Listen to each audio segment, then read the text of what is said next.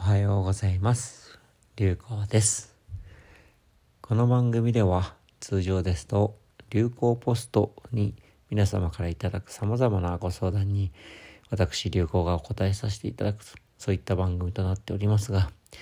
えー、現在ですね四国お遍路を終えた後あちこち暗夜をしておりましてその暗夜についての内容とさせていただいておりまして、えー、本日は9月の19 9日にもなりまして、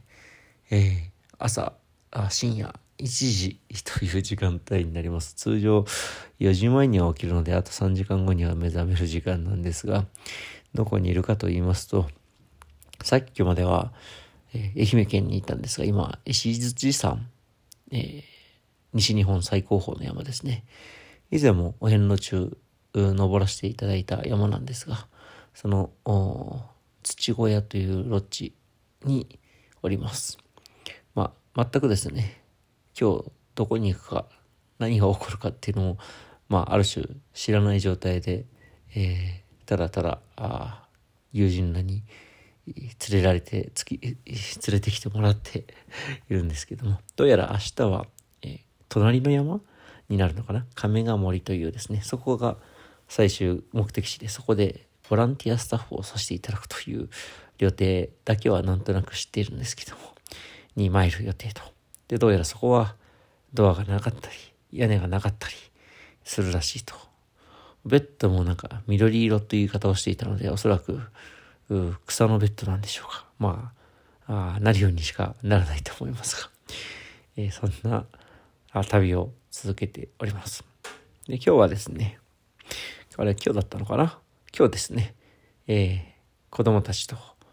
シーグラスというですね、海辺で石に混じって、まあ、ガラスですね、海の中で、えー、砂利の中にある、そして角が取れたガラスを拾い集めて、その数だとか色だとかを競うというのを子供たちと遊ばしてもらって、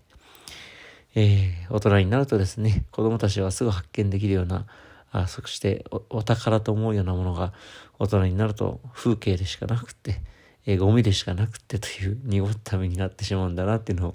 改めて感じたんですが子供はそういったものもですね何時間でも遊べる遊びに書いてしまうっていう本当心が汚れて目が汚れると そういったものも失っていくんだなっていうのを実感したあ午前中と。でその後はですね、えー今後しばらくいろんな各地で子供向けだとかビジネス向けの講演をさせていただく機会がありますので、まあ、今までも何度か講演をさせていただいてるんですが、ちょっとお遍路も置いてですね、えだいぶ構成だとか内容を変えたいなと、バージョンアップしたいなと、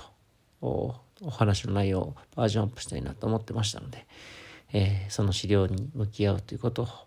する一日で、その後、えー、いろいろあったんですけども、僕が運転させてもらって、夜の山のですね、山道、まあ結構真っ白に霧の中、雲の中になる時もありましたけれども、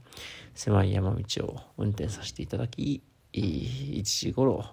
石寿司さんの麓に来ているという、そういう状況で、もう1時ですので、もう早めにこの収録は終えたいと思います。またですね、明日どんな一日になるのか、日々、